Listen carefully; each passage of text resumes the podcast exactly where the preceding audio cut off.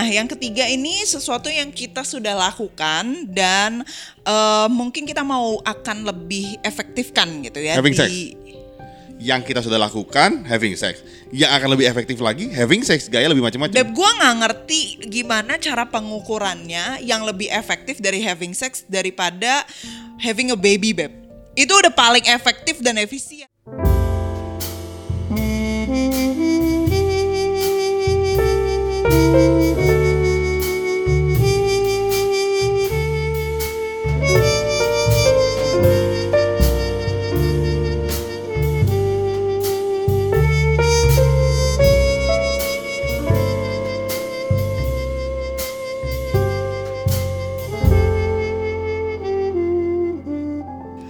Selamat tahun baru 2021 untuk teman-teman semua. Beb, kita Ya. kayak penyiar radio ya. Kayak ngomongnya tuh di ditata gitu. Oh harus harus ditata. Harus ditata iya, ya? heeh. Bahkan intonasinya juga sama. Penggalannya Selamat tahun baru Iya. 2021 untuk teman-teman. semua. Iya, lu kan nggak tahu kalau semua yang ditonjolkan di radio itu semuanya di planning web. I see. Termasuk kita. Eh termasuk kita. Padahal kita bukan punya radio sebenarnya. Ah, ah, benar.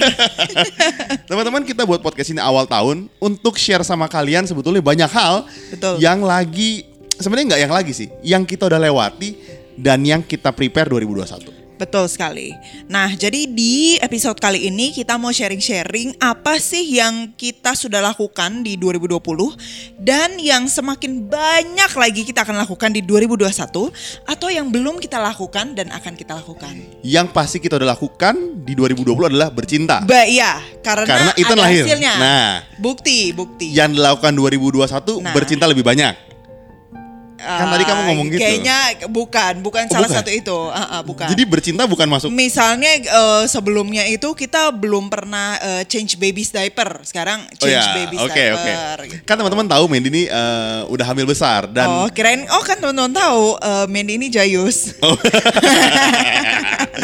Jadi kan eh, tahun ini Mandy akan lahiran. Betul. Jadi kita punya banyak banyak persiapan sebetulnya dan yang kita lagi prepare. Betul. Tapi yang teman-teman juga perlu tahu semenjak tahun 2019 kayaknya Oke, kita selalu bikin resolusi, iya gak sih? betul. Jadi dulu- karena kita emang baru married juga sih, Beb. Enggak, 2018, 2019 Enggak, baru enggak. tahun baru bareng. Tunggu, Mandy ini nggak pernah bikin resolusi. Gue selalu bikin. Oh, iya kan? bedanya gini, gue nggak bikin resolusi, gue bikin target. Beda. Enggak, eh, alasan dia nggak bikin resolusi itu. Enggak, enggak perlu resolusi. Ngapain resolusi? Jadi teman-teman, ini ini ada hal yang menarik. Tahun 2020 kita kan kalau kita kita kan bikin podcast dari 2019 ya. Betul. 2019 itu kalau teman-teman dengar, kita banyak cerita soal pertengkaran kita. Ah, itu dia. 2020 kita hampir nggak pernah berantem. Betul. Sama sekali nggak pernah berantem. Adalah sekali. Ada sekali. Itu juga berantem nggak penting. Abis rekaman capek terus hal yang nggak penting terus Cuma karena capek doang. Iya. Ah, Tapi selain dari itu kita nggak pernah berantem. Betul. Nah, waktu itu, waktu itu ketika 2019 Desember kita bikin resolusi. Eh tapi Beb, kamu tahu nggak sih kunci dari nggak pernah berantem adalah apa? Karena ketika yang berantem yang satu ditabok. Oh Namanya- enggak, oh, bukan. karena yang satu hamil. Coba aja istri lu hamil. Emang lu tega marahin istri lu kalau hamil? Eh, ah. tunggu, tunggu, tunggu, tunggu, tunggu. Jadi Eh, tuh. the the way that you won't have uh, Enggak, pertengkaran adalah Enggak. be pregnant dan lu nggak akan dimarahin. Enggak, itu kan Juli, sebelum Oh Juli juga iya, gak berantem. 6 bulan terakhir. 6 bulan terakhir. Ya emang, sebelum Juli kan kita pernah berantem. Bukan. Setelah Juli kita gak pernah berantem. Jadi buat cewek-cewek di luar sana, gak lah bercanda-bercanda. Enggak. Jadi waktu itu 2019 resolusi kita adalah mengurangi banyak hal-hal yang tidak penting untuk diomongin atau Hmm. Nah, ah. diributin.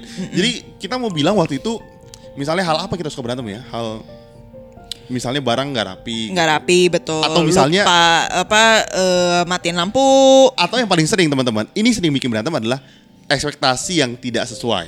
Ah, Mi- misalnya, misalnya betul. meja berantakan, terus gua rapiin. Besok berantakan gua rapiin lagi. Besok Iya. gua rapiin lagi. Terus gua marah.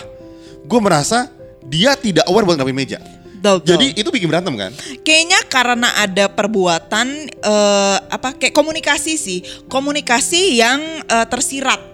Iya. Seringkali kita kan komunikasi itu eh, miskom gitu ya. Jadi gua ngomong apa, dia ngomong eh, nangkepnya apa gitu kan. Gua ngomong, "Beb, em, kayaknya biru nggak cocok deh sama kamu. Terus mungkin ditangkap oleh Budi, menurut lo gue kelihatan gendut gitu, mungkin gitu. Tapi ada juga hal-hal lewat komunikasi yang tidak tersirat gitu loh Beb. Misalnya, Weh, lu gendut maksud gitu. Kan tidak tersirat. Misalnya, stop dulu. kamu beresin meja, Eh. tapi set- dalam hati kamu tuh memiliki atau mau memberi pesan bahwa jangan kotorin lagi ya gitu Iya, atau jangan diberantakin lagi ya atau men abis eh, kamu kantor atau kerja dirapiin ya secara tidak tersirat kan kamu ngatakan itu Hmm. tapi kamu nggak ngomong secara verbal Akhirnya jadi marah. akhirnya jadi marah Nah, hal itu tahun ini kita sangat sangat hilang.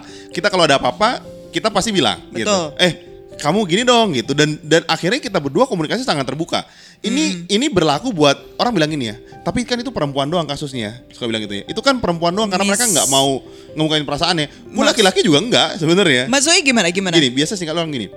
Kalau mereka ngomong eh, sesuatu yang tersirat, Uh-uh. biasanya asumsi pendengar kita nih perempuan. Perempuan lebih banyak Oh, kasih kasih kode. Oke, oke, Sebenarnya oke. enggak juga, laki-laki juga loh. Gue sering ngasih kode juga, Oh, nggak iya, juga iya. dia dulu. Bilang iya padahal enggak Iya, gitu misal, kan misalnya contoh. Nah, tahun itu kita udah nggak pernah. Ja- tahun ini kita udah nggak pernah, makanya Nggak kita pernah kasih kode. nggak pernah kasih kode, makanya kita nggak berantem. Langsung action aja. Langsung. Makanya jadi baby. Iya, misalnya mau begituan ya langsung buka baju Nggak, aja. bercanda, bercanda. Nah, ini terjadi baru hari ini. Kita kemarin sempat beli daging kan kita mau coba masak karena Uh-uh, pandemi. uh-uh. Kita beli daging yang lumayan premium dagingnya, lumayan oke lah. Oke lah. Hari ini mau masak steak kita ceritanya. Iya. Main dimasak, udah dibagi dua, gua satu dia satu. Ada Uh-uh. sisa sedikit. Dikit lah. Eh, uh. lumayan lah menurut gua. nah, gua pikir Mandy pengen buat makan nanti, gua pikir. Ah, buat lu kan. Iya, at- atau at- gua, gua pikir tadinya karena dia hamil, dia mau nyemil lagi atau Heeh. ya mungkin apalah gitu dia taruh. Oke. Terus tiba-tiba dia bilang gini, "Eh, eh beb itu daging buat siapa? Gua tanya lagi di meja makan. Ada mbak lagi nyuci. Buat mbak aja. Terus gue diem kan. Buat mbak. Kayaknya tuh daging enak deh. Terus baru gue mau bilang, beb itu buat mbak. Dia bilang gini, mbak nanti pakai tupperware itu buat mbak ya. Gue agak, oh ya udah gue gak bilang apa-apa dong lagi makan gak enak masih mbak kan. Masa langsung bilang, Mbak nggak bisa, itu buat gue. Nggak Nah, bisa ya kan. Mungkin kan. Nah setelah si mbak pulang gue bilang, beb kayaknya suaminya mau deh. Gue bilang. Teman-teman, gue bilang gini, mungkin itu lucu buat orang. Tapi kalian bisa berantem loh itu. Kalian betul, merasa betul. Pasangan kalian lebih sayang pembantunya daripada kalian. Benar, Gitu. benar. Kalau buat kita udah nggak big deal, udah biasa Betul. aja. Padahal mungkin menurut gue itu bahwa aduh itu tinggal dikit banget Iya. gitu. Terus kalau misalnya stick itu kalau udah di suhu ruangan lama kan jadi keras banget kan. Jadi nggak enak gitu. Nah, pe- pers- perspektif, gua kan, ya. kenapa dikit banget itu gak dikasih gua sekalian? Nah, Gua gak itu. ngerti kenapa sih dikasih Itu, mbak gitu. benar. Tapi gak salah mbak gua, mbak gua baik lucu-lucu aja. Iya. Jadi baik, tapi gua gak nyangka aja. Hah? Iya, Kasih tapi kan mbak. hal-hal kayak gitu bisa bikin berantem ya Bener. maksudnya. Nah makanya itu salah satu yang kita rubah di tahun 2020. Makanya Yap. kita gak pernah berantem. Karena Yap. menurut gua itu hal yang lumayan sering buat orang bikin berantem. Iya, iya betul Betul betul. ya? Jadi untuk hal-hal kecil ya udahlah abis itu diomongin terus ya Selesai, belajar. iya. Jadi abis itu Budi langsung ngomong, "Beb, aku tahu kamu baik banget, tapi lain kali itu kasih aku aja ya." Nah, gitu kan. Terus oh oh iya iya iya Beb, aku nggak tahu kamu mau gitu. Jadi akhirnya lain kali ketika nanti kalian masak steak atau apa pun, Kasih ya aja lagi. ke suami. Kalau Mandy mau gitu. kasih sayurnya gue nggak apa-apa, tapi dagingnya sih gue kaget. tapi it- makanya itu penting dan itu kita biasa aja. Nah Beb, Betul. coba kamu boleh sharing tahun 2021 ini apa sih hal-hal yang kita decide lagi untuk kita benar-benar siapin di tahun 2021? Oke, yang mesti kita siapin sih menurut aku, terutama karena kita udah ada orang ketiga nih di dalam keluarga kita, beb. Wah, Orang ketiga, gue gak tahu ada orang ketiga di antara. yaitu seorang baby. Oh iya. Iya. Dia anak Jadi keti- orang maksudnya ketiga, gini, ya, lu bayangin ya, kita sebagai keluarga harus menyatukan dua perspektif berbeda dari latar belakang berbeda. Hmm. Nah sekarang ada satu orang lagi nih muncul di keluarga kita. Berarti kan kita harus menyamakan perspektif Betul. dengan lebih dalam lagi, Betul. dengan lebih intensif lagi, supaya jangan sampai kita yang tadinya berdua doang ini eh, udah oke, terus muncul orang ketiga jadi berantem. Ya karena biasa emang orang ketiga pemecah rumah tangga sih. Eh, emang, emang. Terlepas dia besar atau kecil berarti kan. Dalam hal ini dia nggak mau memecah Oh, iya, rumah iya. tangga lah, Beb. Enggak, tapi itu konteksnya bagus juga ya, Beb. Eh, berarti judul podcast kita orang ketiga dalam keluarga. Oh. Bener dong, kayaknya cocok banget tuh kayaknya. Kan itu cuma satu poin, Beb. Oh, kita iya, iya, ada iya. Oh, beberapa oke, oke, poin oke, oke. gitu. Jadi kita mau nyamain value-value keluarga kita dengan lebih dalam lagi. Setuju. Gitu. Karena gini teman-teman, em, ini mungkin jadi bahan jokes buat gue dan Mandy, tapi gue tahu deep down dia nggak dia nggak setuju sama gue. Maksudnya? Maksudnya gini, ya kita tuh suka beda menurut gue. Anak tuh ya nakal nggak apa-apa lah. Ah. Maksud gue nakal-nakal ya udah biarin lah. Nah, lu kalau mau tahu coba kamu share Beb eh, slogannya Budi di keluarga kita. Yang ini masih eh, belum di-approve ya oleh istrinya. Lebih baik membohongi orang lain daripada membohongi diri sendiri. Bukan, bukan. Yang mana, yang mana? Yang Dedi Oh, Daddy Fun, Mami No Fun. Nah, lu bayangin. Jadi menurut dia bahwa aktivitas yang fun, misalnya bermain, bermain air, eh, apa main-main hujan, Main hujan, makan Dedi. es krim, Main boneka, semua main Dedi. semua Dedi. Gitu kan. Tapi kalau misalnya Belajar. belajar, menghitung, bikin Mewarnai, PR, semua ke mami. Kalian tahu kan, Mandy ini jago banget lit- literasinya. Nggak mungkin kalian belajar bahasa nulis proposal sama gue, pasti sama mamanya. Kalau main, maminya nomor satu. Nah, gitu-gitu tuh bisa sensitif sebetulnya. Betul. Sekalipun itu gue yakini dia sih enggak.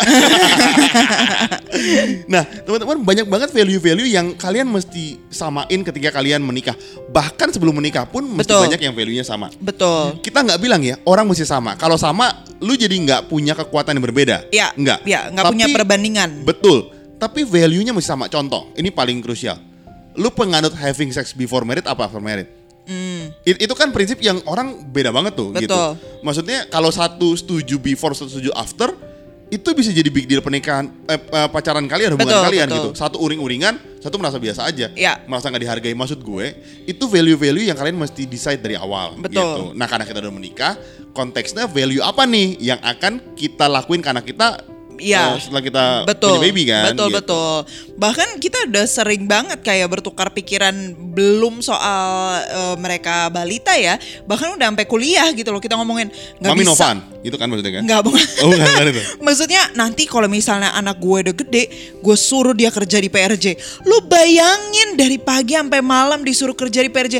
Gue kan anak baik-baik gitu ya. Jadi kalau misalnya merasa kayak, ya ampun anak gue kasihan banget. Pernah mami papinya bisa biayain, tapi terus habis itu disuruh sama ayahnya dipaksa untuk kerja di PRJ.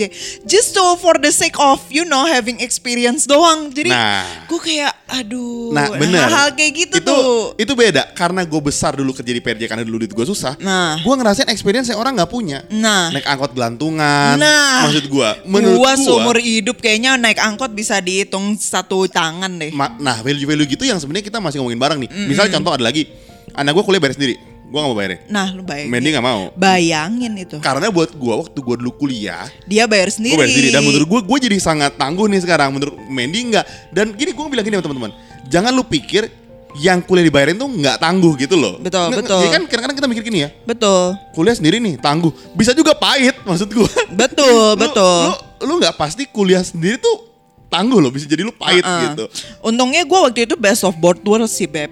Lu tau gak kenapa? Uh. Karena gue dibiayain sama uh, universitas gue. Karena Uh. beasiswa 100%. nah Ah. dulu gue enggak eh dia nih rajin banget IP gue udah tinggi menurut gue IP gue tuh 3,72 Uh. 3,8 eh 3,62 Uh. dia 3,84 Nah. nah masalahnya 3,75 baru dapat Beasiswa. siswa gue cuma 372 Nggak bisa. Ya udah gue nyerah. Gue interview. Nah, kalian tahu kan kenapa belajar sama mami? Karena maminya pinter. Nah, Daddy fun. tapi bukan berarti maminya no fun dong. Mami no fun memang.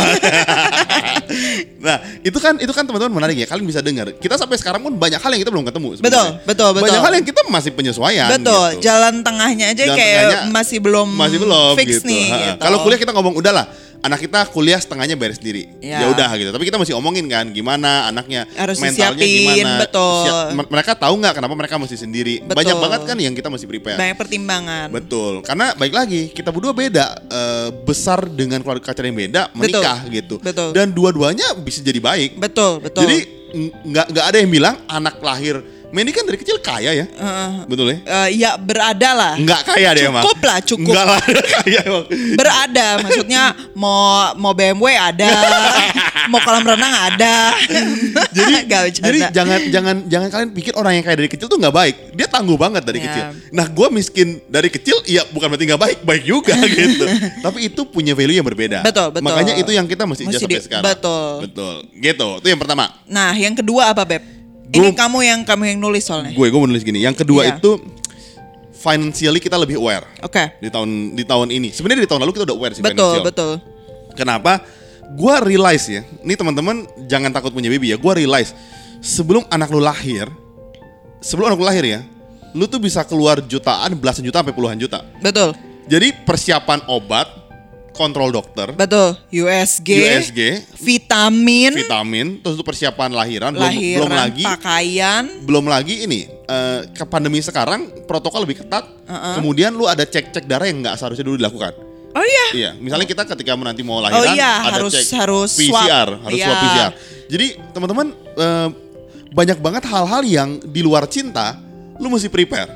Jadi ketika lu pacaran atau bangun hubungan atau lu menikah bahkan em, having sex bukan cuma soal eh, bercinta dan menyenangkan gitu. Emang Betul. menyenangkan sih. Aku pengen ngomong dalam soal bercinta nggak bisa ya? Gak bisa, karena ini topiknya bukan itu. Finan- financial Iya, aware. aware. ha-ha. Oke, jadi bukan cuma soal nikmatnya bercinta, tapi lu mesti bayangin ketika nanti anak itu lahir, anak itu kan gift ya. Betul. Maksudnya kita nih dua tahun eh, bercinta dengan menyenangkan, tidak pakai pengaman, nggak jaga, tapi dapatnya dua tahun. Ah, ah. Maksudnya, aku mesti ulangi nggak? Kita nih bercinta menyenangkan dua tahun, tapi udah dapat dua tahun. Nggak usah, ntar dikira kita males ngeditnya. Oh, gitu ya? Karena eh, kayak, kas- ka- kayak kaset rusak. Oh iya. nah, itu kan kemudian dikasih. Setelah dikasih, eh, waktu kan gue pernah share juga, gue tuh be honest, mental tuh agak nggak siap sebenarnya tadinya. Hmm. Terus setelah berjalan makin biasa aja, ternyata pas dicek ternyata finansialnya besar sekali gitu ya. Betul, betul. Agak kaget Kebutuhannya gua. besar. ternyata. Kebutuhannya besar. Obat sih terutama obat kontrol dokter, obat kontrol dokter dan ternyata itu besar. Belum lagi biaya lahiran lu. Betul. Entah lu normal atau sesar ya, kan abisnya jutaan belasan sampai puluhan Betul, juta. betul. gitu. Jadi itu lu mesti lebih aware. Jadi ketika nanti kalian misalnya nih ya, misalnya pasangan kalian maksa having sex gitu ya. Gue cuma bilang sama lo, dia mungkin belum lihat sampai ujung gitu Betul. dia belum lihat implikasinya sampai ujung. Betul. Bukan soal having sexnya ya. Menurut gua l- having sex tuh implikasinya lebih dari sekedar having sex. Satu mental lu, dua finansial lu aware nggak? Betul. Lu ready nggak segi finansial? Gitu betul, loh. betul. Gitu sih. Terutama ketika misalnya kalian mau punya baby Ya. gitu kan, itu harus disiapin banget karena yang seperti tadi Buli bilang itu gede banget. Itu gede banget. Eh, apa ya istilahnya yang tadinya kita berdua itu cukup lah gitu ya atau bahkan bisa happy happy sekarang bukannya nggak cukup tapi jadi mikir dua kali Betul, gitu loh betul. Eh, jadi mikir ham kalau misalnya gua hura-hura sekarang nanti tabungan buat baby eh, dikit Ya. atau gitu. Terus mungkin yang satu lagi juga yang mempengaruhi ketika misalnya kalian berkeluarga adalah adanya perbedaan dalam prioritas kali ya, prioritas secara finansial Ya. gitu.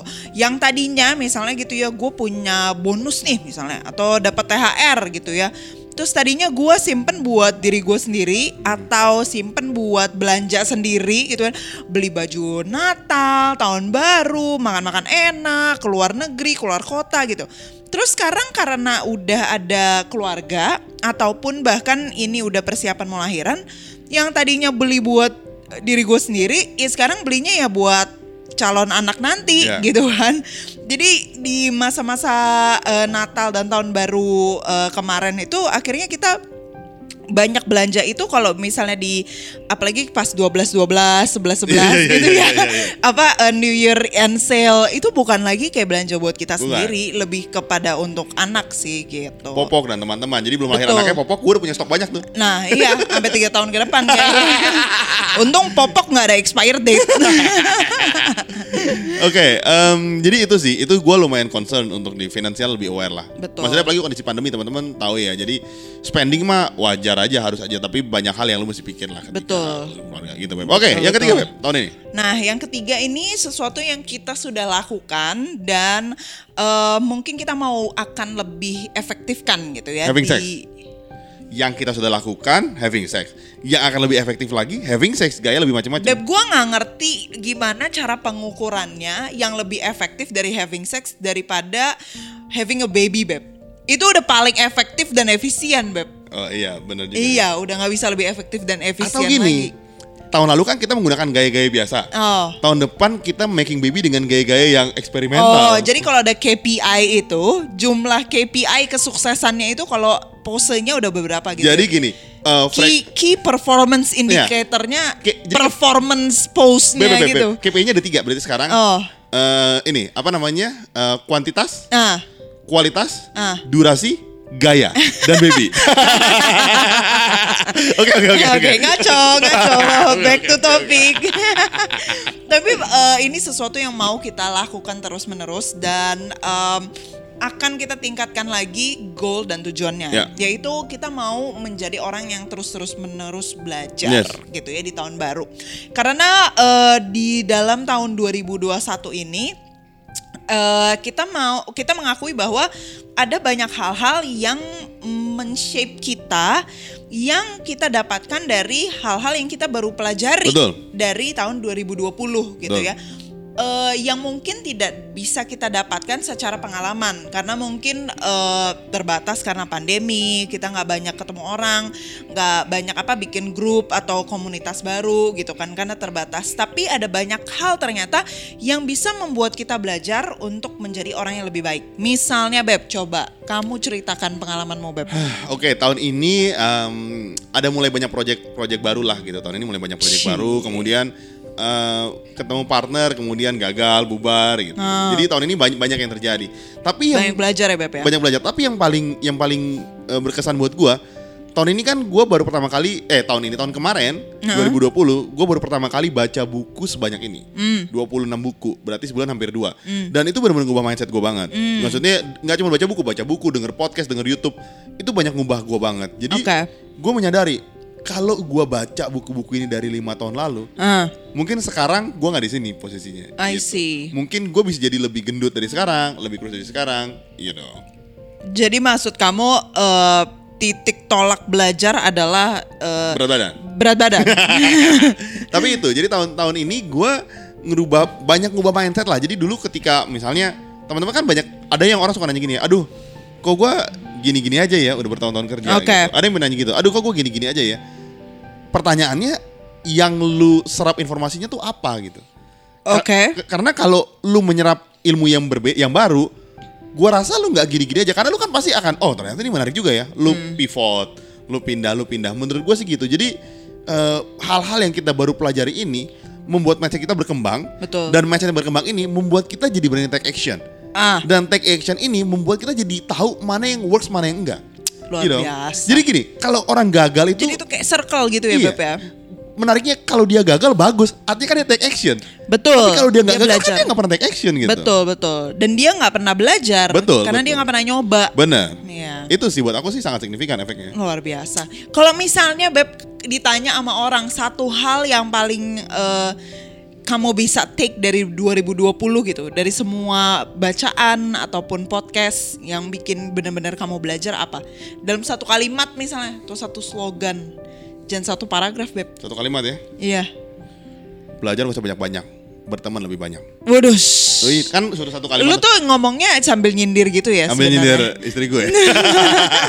Enggak, sebenarnya ada banyak. Gue cuma bilang gini, ehm, lu mesti belajar, tapi lu mesti punya circle lu yang banyak. Hmm. Gitu. Karena Tapi teman-teman yang kayak gimana nih beb? iya, gua gua Semua temen nih. Enggak, gue harus bilang sama teman-teman gini, gua membersihkan following gue di Instagram. Belum Hmm. banyak sih, gue gue following tadinya 1000 terus gua uh, reduce di 300 gitu. Kenapa? Karena menurut gua informasi yang gua serap tuh banyak yang gua nggak perlu gitu. banyak dipengaruhi dari kamu punya storyline di Instagram. Betul. Dan akhirnya gue jadi ketinggalan banyak informasi menarik. Contoh gini ya. Kalau kalian tahu Kemenparekraf, Kemendikbud, mereka tuh banyak bikin seminar gratis atau banyak Ah. bikin pelatihan-pelatihan gratis gitu. Betul, betul. Dan akhirnya gue miss informasinya.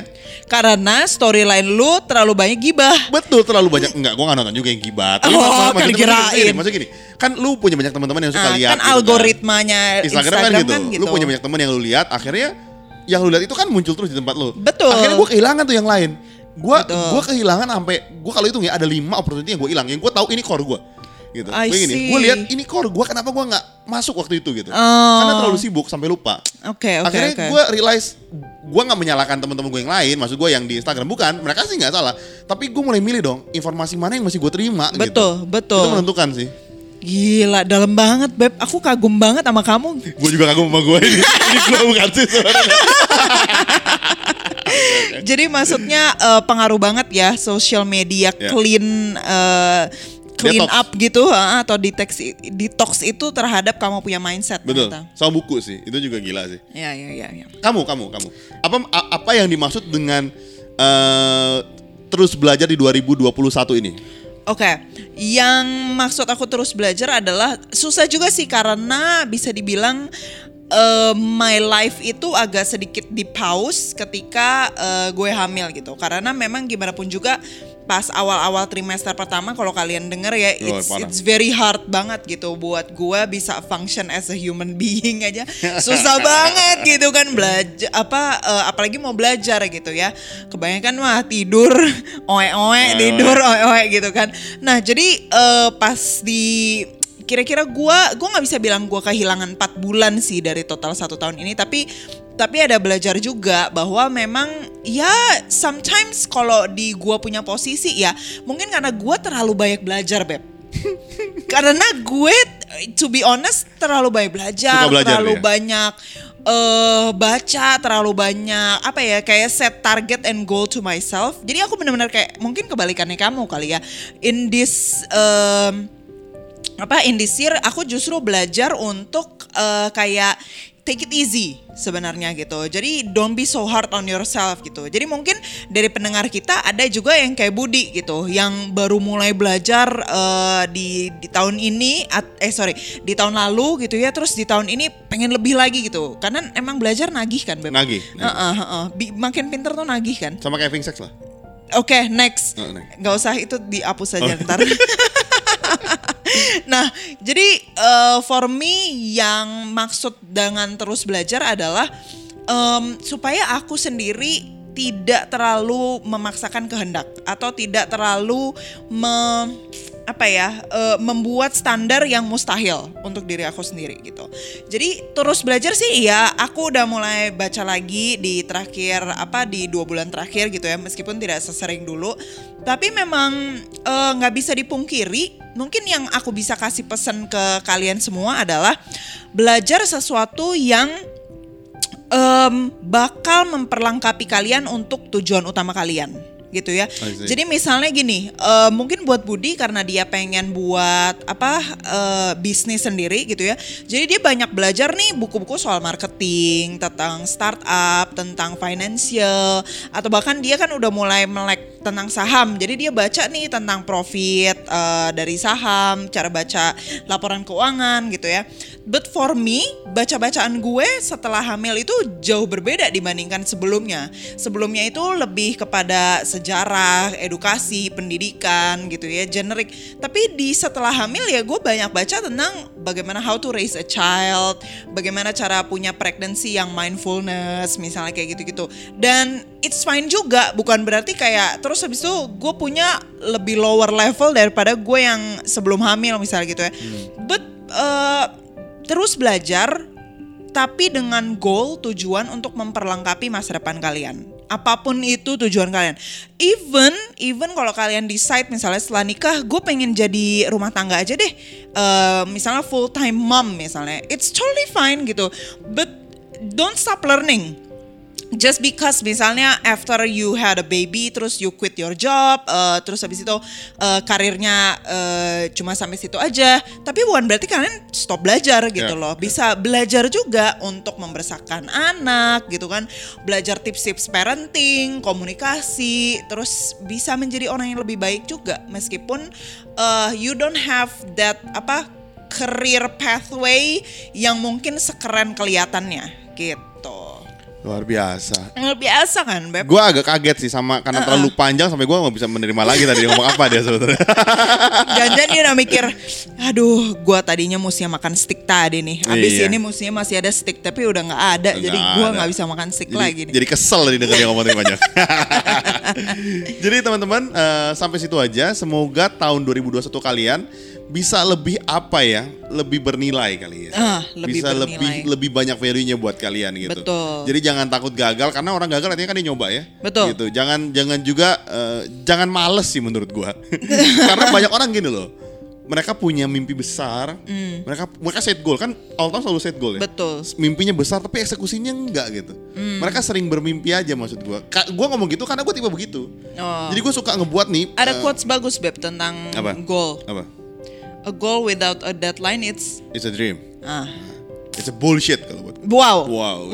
Nggak, karena gue tipe orang males dulu sama suka bikin planning segala macem, tapi gue nggak eksekusi. Hmm. Tahun ini, tahun dua tahun ini lah ngubah lebih eksekusi. Jadi ketika gue ngeset gaji gue tahun ini segini, tahun depan gue mau kejar segini, gue mesti bikin apa aja tuh gitu. Oh. Jadi gue gue udah mesti ngeset kan.